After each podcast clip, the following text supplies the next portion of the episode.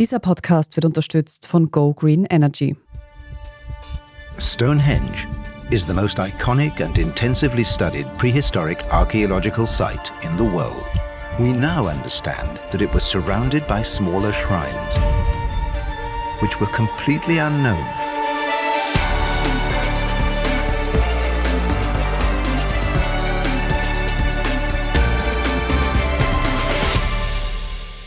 Willkommen bei Rätsel der Wissenschaft, dem Standard-Podcast über die großen Fragen der Menschheit. Ich bin David Rennert. Und ich bin Tanja Draxler. Wir beschäftigen uns jeden Mittwoch mit den ganz großen und ganz kleinen Mysterien in unserem Universum.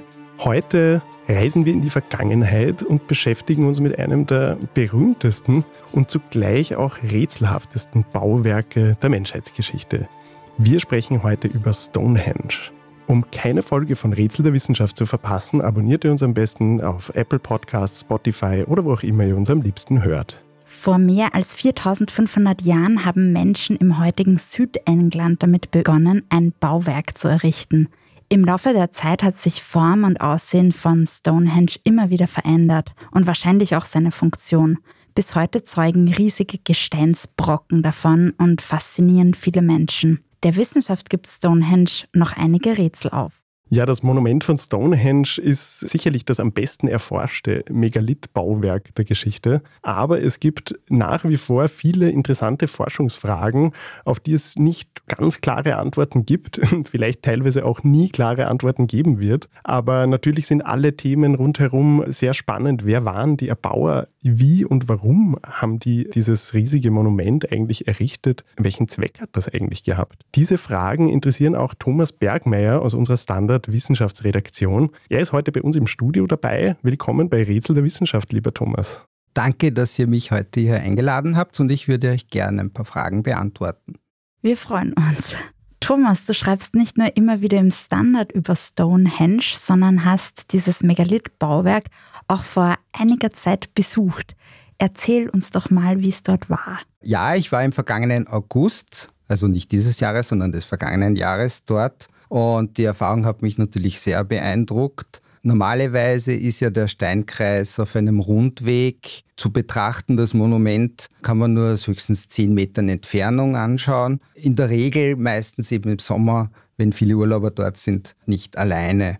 Also es ist auch schon ein großes Gedränge dort. Und wenn man nicht bald genug dort ist, muss man sich auch für die Karten sehr lange anstellen. Das habe ich dann auch dort gesehen. Ich habe aber eine Möglichkeit gehabt, zu den Randzeiten, also ganz in der Früh oder am Abend, eine solche sogenannte Stone Circle Experience daran teilzunehmen. Das klingt toll. Ja, das war auch wirklich toll.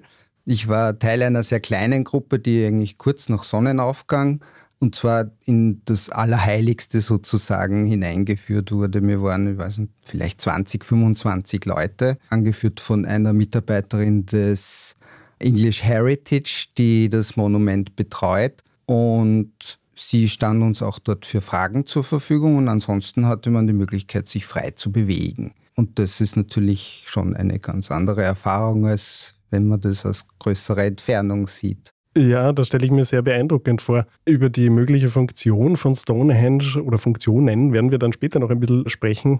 Ich habe ein bisschen den Eindruck, heute ist die Funktion ziemlich klar. Es ist ein Tourismusmagnet und wahrscheinlich ein Wirtschaftsfaktor auch geworden. Ganz gewaltig, ja, das kann man schon so sagen. Umso schöner ist es, wenn man dann in kleiner Gruppe sich das anschauen kann. Man darf natürlich die Steine nicht berühren, das wurde uns auch mehrfach gesagt, was auch verständlich ist, obwohl natürlich die Steine wahrscheinlich um die viereinhalbtausend Jahre dort schon stehen. Und was auch sehr interessant war, es gibt dort eine Gruppe von Dohlen und Raben, die wahrscheinlich, so hat uns die Mitarbeiterin des English Heritage erklärt, möglicherweise schon seit Beginn, seit die Steine aufgestellt wurden, also deren Vorfahren natürlich dort gelebt haben.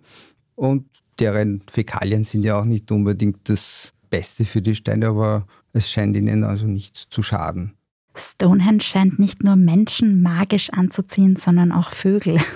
Ich habe übrigens gehört, man darf die Steine deshalb nicht berühren, weil dort seltene Flechten wachsen, die unter Naturschutz stehen. Also es hat auch irgendwie auch einen lustigerweise biologischen Hintergrund, warum das auch nicht gewünscht ist, dass diese Millionen von Besuchern jedes Jahr da alle draufgreifen. Aber Thomas, sag mal, Aus wissenschaftlicher Sicht, was fasziniert dich denn am meisten an diesem Monument? Ja, grundsätzlich ist es das Alter, muss man schon sagen. Also dieser Ort, der im Prinzip ja über 4000 Jahre ist, also zumindest die Dinge, die man jetzt dort direkt vor einem sieht.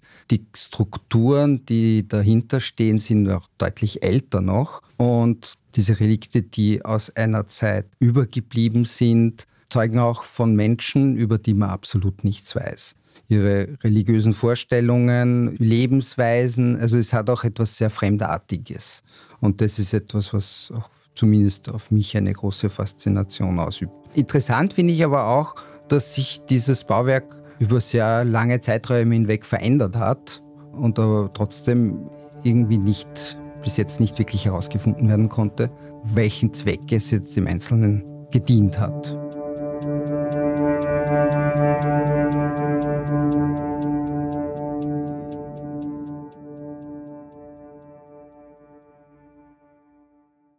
Ja, diese Veränderung von Stonehenge beschäftigt Wissenschaftlerinnen und Wissenschaftler bis heute sehr stark. Es ist ja eben so, wie du auch angedeutet hast, es gibt eigentlich gar nicht ein Bauwerk, sondern es gab im Laufe der Zeit viele Bauwerke, die umgebaut wurden. Was wir heute sehen, ist die letzte Version, die Überreste der letzten Version sind diese riesigen Steinmonumente, die dort stehen.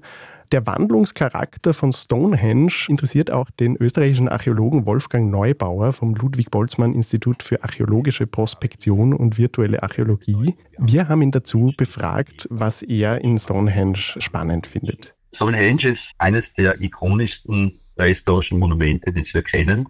Und es ist umgeben von vielen Fragen, die bis heute ungelöst sind und vielleicht auch immer ungelöst bleiben. Aber etwas, was ganz wichtig ist, ist, dass Stonehenge als Steinmonument nicht isoliert steht, sondern es ist integraler Bestandteil einer riesigen Landschaft, die über 10.000 Jahre hinweg rituelle Bedeutung gehabt hat. Also die Menschen, die dort gelebt haben und diese Menschen waren auch immer wieder andere Menschen.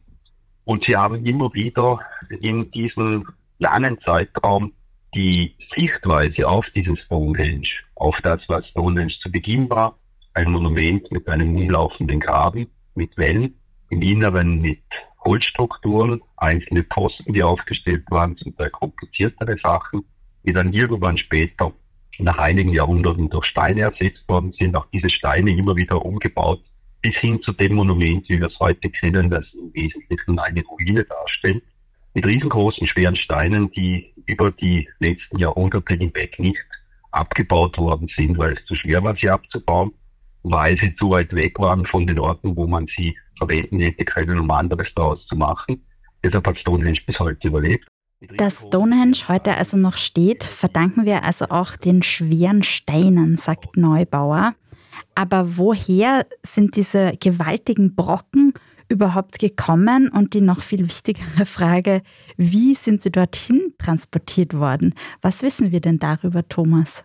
Also die letzte Version, die man heute sieht, das ist ja eigentlich auch nur eine Ruine, besteht im Grunde aus zwei verschiedenen Steinarten. Da gibt es diese Bluestones, die sogenannten Bluestones, die kleiner sind, vielleicht maximal mannshoch und die bestehen aus Dolerit. Das ist ein harter Basalt und der, soweit weiß man bis jetzt, kommt aus den Preslin-Bergen im Südwesten von Wales. Das ist ja ziemlich weit weg, ne? Also Luftlinie sind es ungefähr 240 Kilometer über Land. Da liegt auch eine Meeresbucht dazwischen, also über Land sind es deutlich mehr natürlich.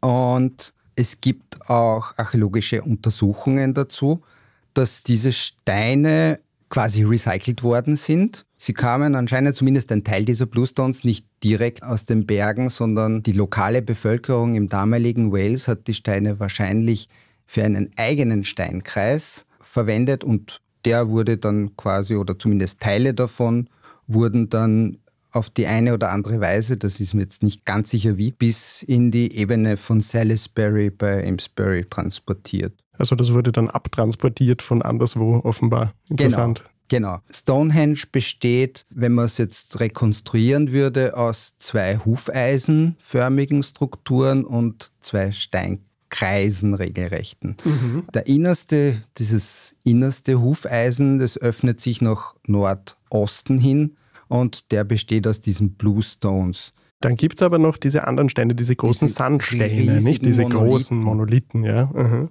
Ganz genau.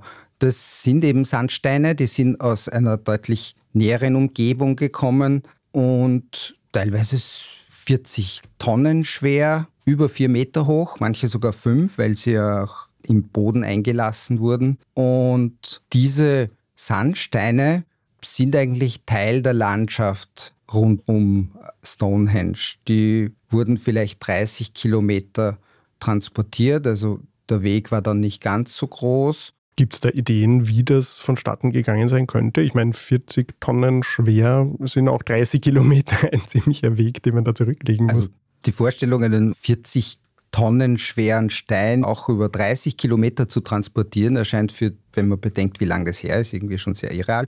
Aber offensichtlich ist es ihnen ja gelungen. Sie stehen dort.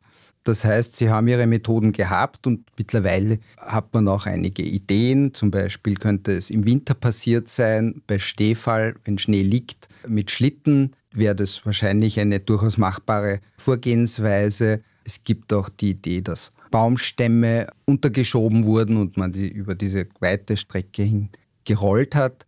Eine Rolle dürfte auch gespielt haben, dass sehr viele Leute daran beteiligt waren. Das war sicher eine Massenveranstaltung.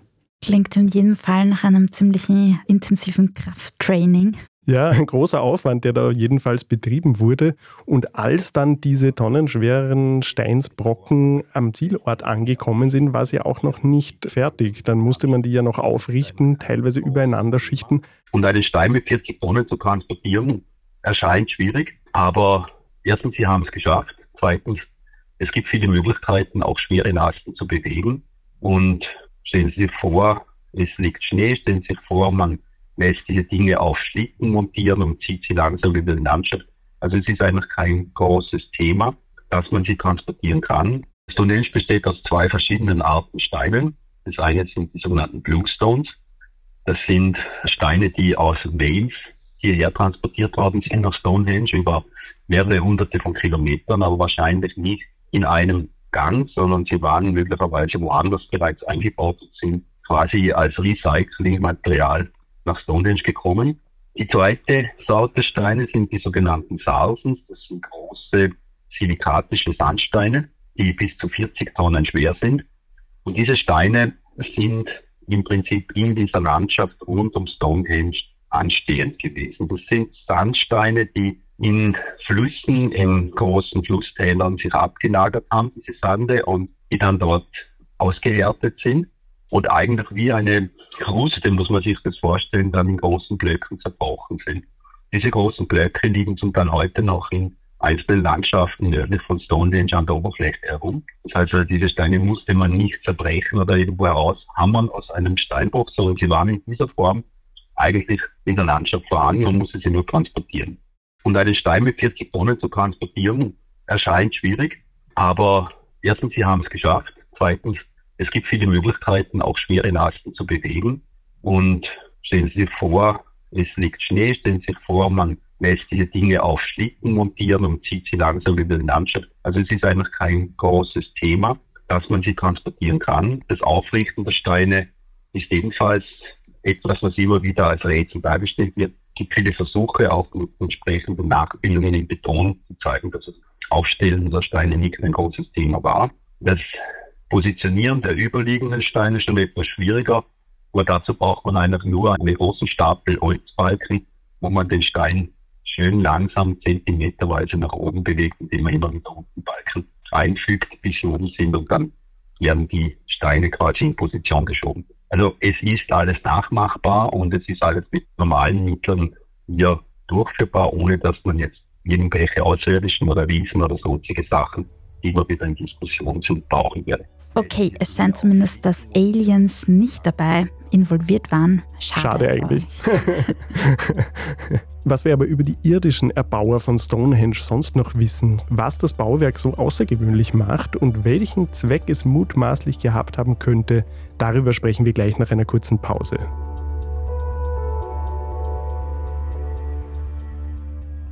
Wir sind gleich wieder da. Etwas Gutes für die Umwelt zu tun, ist manchmal leichter als man denkt. wie zum Beispiel durch den Wechsel zum richtigen Stromanbieter. Gib auch du dein Go für eine grüne Zukunft. Ganz einfach online in nur drei Minuten zu Go Green Energy wechseln und von grünem Strom zum fairen Preis profitieren. Mehr Informationen findest du auf gogreenenergy.at.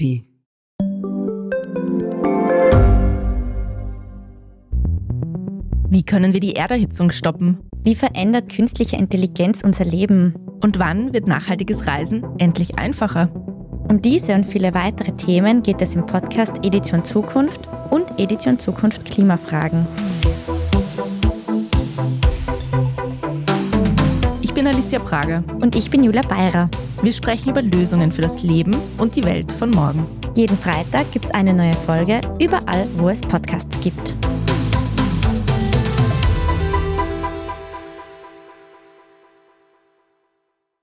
Thomas, was wissen wir denn eigentlich über die Erbauer dieses Monuments oder eigentlich dieser Monumente, die sich im Laufe der Zeit zum heutigen ikonischen Bauwerk entwickelt haben? Prinzipiell einmal sehr wenig, muss man sagen, aber es gab natürlich auch sehr viele Geschichten, die sich im Laufe der Zeit hier entwickelt haben. Eine englische Volkssage beispielsweise gibt hier dem Teufel die Schuld. Er soll bei der Errichtung von Stonehenge seine Finger im Spiel gehabt haben. Angeblich hat er einer Frau in Irland diese Steine abgekauft und sie dann mit teuflischer Kraft auf die Salisbury Plain transportiert. Ähnliche Sagen wurden dann wahrscheinlich auch in die Artus-Sage übernommen. Geoffrey of Monmouth, der Schöpfer der höfischen Version der Artus-Sage, hat im 12. Jahrhundert auch eine Theorie vorgestellt, und zwar, dass diese Steine lange Zeit vor dem 12. Jahrhundert oder wann er eben die Errichtung angesetzt hat, von Riesen aus einem entfernten Winkel Afrikas herübergeholt wurden und in Irland auf einem mythischen Berg aufgestellt wurden. Dort sind sie aber nicht geblieben. Zumindest laut dieser Sage war dann Zauberer Merlin dafür verantwortlich, und zwar im Auftrag von König Aurelius Ambrosius. Den hat es tatsächlich gegeben. Das war ein poströmischer Heerführer, ein Anführer im Frühmittelalter und er soll eben Merlin und Uta Pendragon, also den Vater von Artus, mit insgesamt 15.000 Mann nach Irland geschickt haben, um die Steine letztendlich eigentlich nur durch die Hilfe von Merlin herüberzuholen. So viel zu den sagenhaften Ideen. Das ist ja nicht überraschend, dass so ein Bauwerk eigentlich viele Geschichten, zu vielen Geschichten inspiriert wahrscheinlich unzählige. Das ist ja nur irgendwie eine der bekanntesten, dass der sogenannte Tanz der Riesen, so wie das Bauwerk auch genannt wurde, also ursprünglich in Irland stand und von Zauberhand durch Merlin herübergebracht wurde. Es gibt tatsächlich auch ein Körnchen Wahrheit in dieser Sage, denn wie schon gesagt, war ein Teil der Blausteine, vielleicht auch alle, ursprünglich Teil eines Steinkreises in Wales, und das lag ja an der irischen See. Also vielleicht hat sich das irgendwie auch ein bisschen erhalten in diesen Sagen. Letztendlich aufgrund moderner Untersuchungen weiß man tatsächlich nicht wirklich viel über die Erbauer selbst. DNA-Untersuchungen bilden da irgendwie die fundiertesten Möglichkeiten, um etwas herauszufinden. Also da geht es halt hauptsächlich darum, wer lebte damals, wo man annahm, dass die ersten Strukturen entstanden, die noch nicht aus Stein waren. Es gibt ja, glaube ich, sehr viele Gräber in der Umgebung rund um Stonehenge, nicht? Also man hat viel Material, wo man eben auch genetische Forschung betreiben kann. Tatsächlich hat man auch sehr viele menschliche Überreste gefunden und die aber auch in Beziehung gesetzt mit menschlichen Überresten aus anderen Teilen Englands, die wahrscheinlich etwa zur selben Zeit gelebt haben müssen. Und diese frühen neolithischen Bewohner Englands waren die Nachfolger der ersten Jäger und Sammler, die nach dem Ende der Eiszeit England besiedelt haben. Davor war während der Eiszeit England weitgehend menschenfrei oder eigentlich lebte dort niemand außer die Tierwelt. Und diese dürften die Nachfahren der ersten europäischen Bauern gewesen sein. Deren Vorfahren kamen, so eben die DNA-Studien, wahrscheinlich aus Westeuropa, aus der Ägäis, wanderten dann auf die Iberische Halbinsel ein und kamen dann auf die britischen Inseln. Diese bzw. deren Nachfahren waren wahrscheinlich die, die Stonehenge errichtet haben. Da spiegelt sich also die Besiedelungsgeschichte sehr schön wieder, auch rund um dieses Monument, könnte man sagen. Tatsächlich, ja. Interessant ist aber auch, dass es einen Bevölkerungswechsel mindestens einmal gegeben hat, den man nachweisen konnte. Also um 2500 vor Christus, also eben viereinhalbtausend Jahre vor heute, als man nimmt an, zu dieser Zeit die Steinmonumente errichtet wurden, lebte dort schon auch genetisch eine völlig andere Bevölkerung.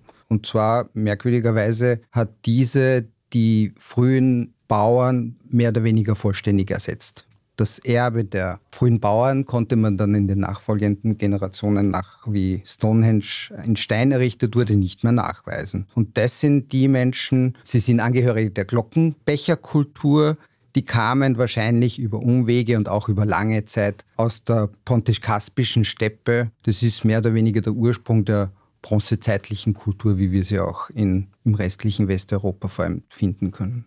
Ja, das ist spannend, wie du das erzählst, dass sehr unterschiedliche Menschen nicht nur über eine lange Zeit, sondern auch sehr unterschiedliche Gruppen von Menschen dort nicht nur gesiedelt haben, sondern offensichtlich auch dieses Monument für sich genutzt haben, es verändert haben, es weiterentwickelt haben. Die ganz große Frage, die sich natürlich jeder stellt, der das sieht, wozu eigentlich? Was war der Zweck dieses Bauwerks? Stonehenge ist ein Monument, das als Henge-Monument eines von vielen ist. Stonehenge ist deshalb besonders, weil die Steine, die in Stonehenge aufgebaut worden sind oder aufgestellt worden sind, bearbeitet wurden, bevor man das gemacht hat. Sie stehen in einem architektonischen Konzept und damit ist Stonehenge in dieser Form einzigartig.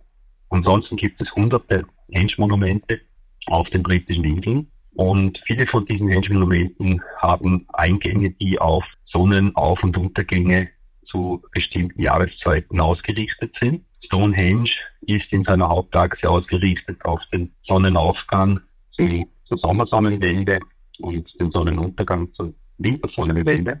Und das ist eigentlich die einzige sichere nachweisbare Ausrichtung. Ansonsten ist Stonehenge ein Monument, das eine Konzeption hat, die aber erst in der Endphase so ausgeschaut hat, wie wir es heute kennen. Also es gab quasi davor verschiedene Stonehenges, die anders ausgeschaut haben. Und damit das ist ein ganz wesentlicher Punkt verbinden, einfach die Sichtweise auf Stonehenge für die Leute in einzelnen Phasen, und das reden wir von über 1000 Jahren, die war immer wieder eine andere. All diese Umbauten sind ein Zeichen dafür, dass Stonehenge nicht eine grundlegende Bedeutung hat und die wurde über Jahrhunderte, Jahrtausende tradiert, sondern die Menschen haben Stonehenge immer wieder anders gesehen. Ich denke auch, dass es nicht nur einen Zweck vielleicht gegeben hat, sondern je nach Epoche unterschiedliche Zwecke, unterschiedliche Verwendungsmöglichkeiten gefunden wurden, die vielleicht auch parallel existiert haben. Manche Theorien klingen da aber natürlich auch sehr fantasievoll. Es gibt zum Beispiel Fachleute, die in diesem Bauwerk, insbesondere in diesem großen steinernen Monument, ein Symbol für politische Bündnisse gesehen haben, nachdem es hier also zwei verschiedene Steinarten gibt, die sehr parallel angeordnet sind, glauben oder halten es manche für möglich, dass das eine Verbildlichung von verfeindeten Stämmen waren, die sich dann irgendwie zusammengefunden haben. Aber es gibt kaum eine Möglichkeit, das zu beweisen. Die Theorie klingt ja nicht so schlecht. Und es gibt aber auch die These, dass Stonehenge im Laufe seiner Entwicklung, vielleicht auch über die gesamte Entwicklungszeit hinweg, eine soziale Funktion gehabt hat, für den sozialen Zusammenhalt gesorgt hat, was durchaus plausibel klingt, wenn man bedenkt, dass es sehr viele Menschen gebraucht hat, um diese Monumente überhaupt zu errichten. Manche vermuten oder halten es für möglich, dass es auch eine Art, ein Platz für eine Art Ratsversammlung war. Und nicht zuletzt aufgrund seiner imposanten Größe könnte es natürlich auch errichtet worden sein oder genutzt worden sein, vielleicht um Feinde, verfeindete Stämme zu imponieren. Vielleicht auch abzuhalten und zu zeigen, schaut, wozu wir fähig sind. Mit uns sollte man sich nicht anlegen. Eindrucksvoll ist es ja geworden, auf jeden Fall. Zumindest die heutige Version, die wir da sehen.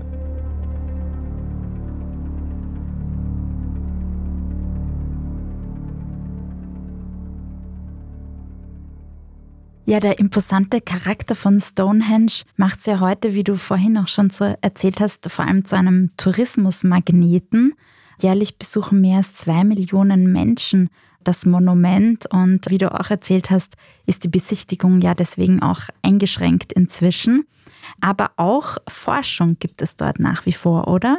Ja, Forschungsprojekte werden nach wie vor laufend bei und rund um Stonehenge betrieben. Das ist nämlich eben, wie auch schon ein bisschen herausgekommen ist, gar nicht nur das Monument selber, sondern auch die ganze Region rundherum ist archäologisch total interessant. Es ist aber, muss man auch sagen, ein Sorgenkind der Archäologen, auch wenn jetzt heute schon sehr drauf ein großes Augenmerk darauf gelegt wird, dass hier dieses Monument geschützt wird, marschieren halt da trotzdem immerhin einige Millionen Menschen rundherum auf Boden, auf dem halt oder in dem möglicherweise immer noch interessante Dinge warten, gefunden zu werden und was halt auch vielleicht ein gewisses Problem ist, zur Sommersonnenwende erlaubt die English Heritage immer noch tausenden Menschen mehr oder weniger uneingeschränkt und auch ohne Eintritt zu verlangen, das Betreten des inneren Kreises. Und man kann sich vorstellen, dass das eine Horrorvorstellung für jeden Archäologen ist.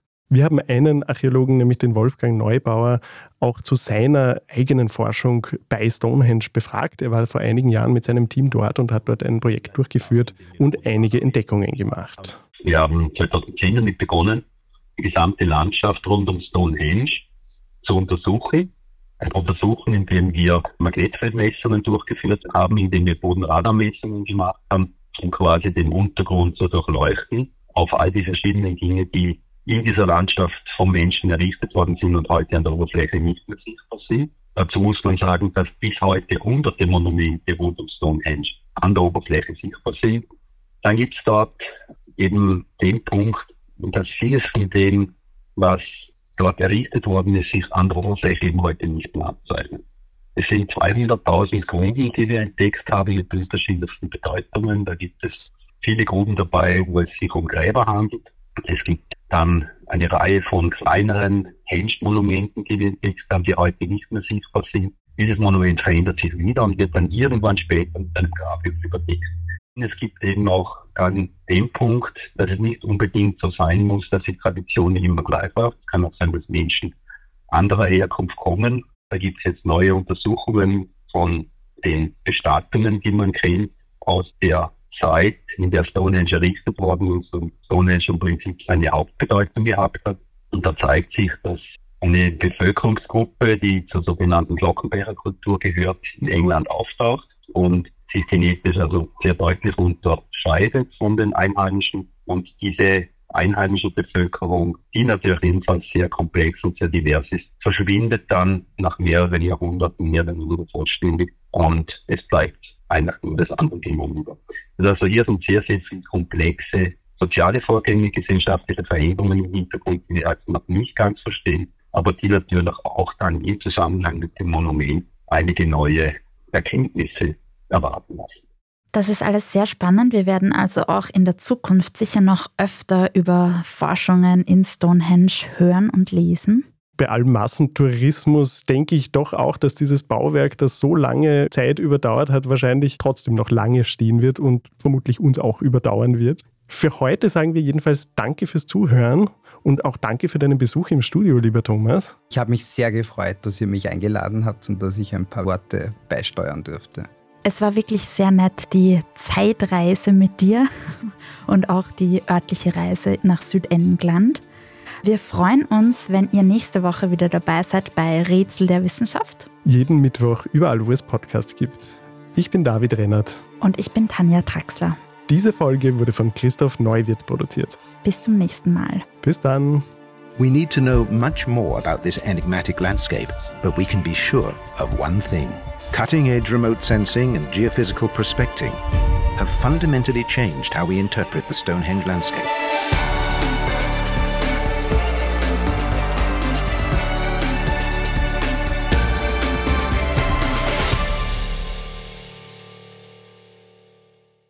Etwas Gutes für die Umwelt zu tun, ist manchmal leichter als man denkt, wie zum Beispiel durch den Wechsel zum richtigen Stromanbieter.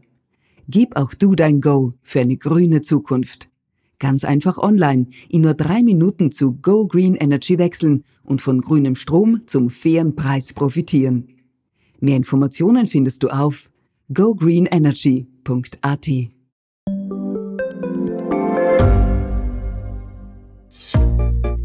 Was unternimmt Österreich eigentlich gegen den Klimawandel? Wie viel betrogen und bestochen wird im Profisport? Und wieso verdienen Frauen immer noch weniger Geld als Männer? Ich bin Margit Ehrenhöfer. Ich bin Tobias Holub.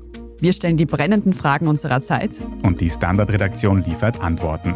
In Thema des Tages von Montag bis Freitag um 17 Uhr, überall, wo es Podcasts gibt.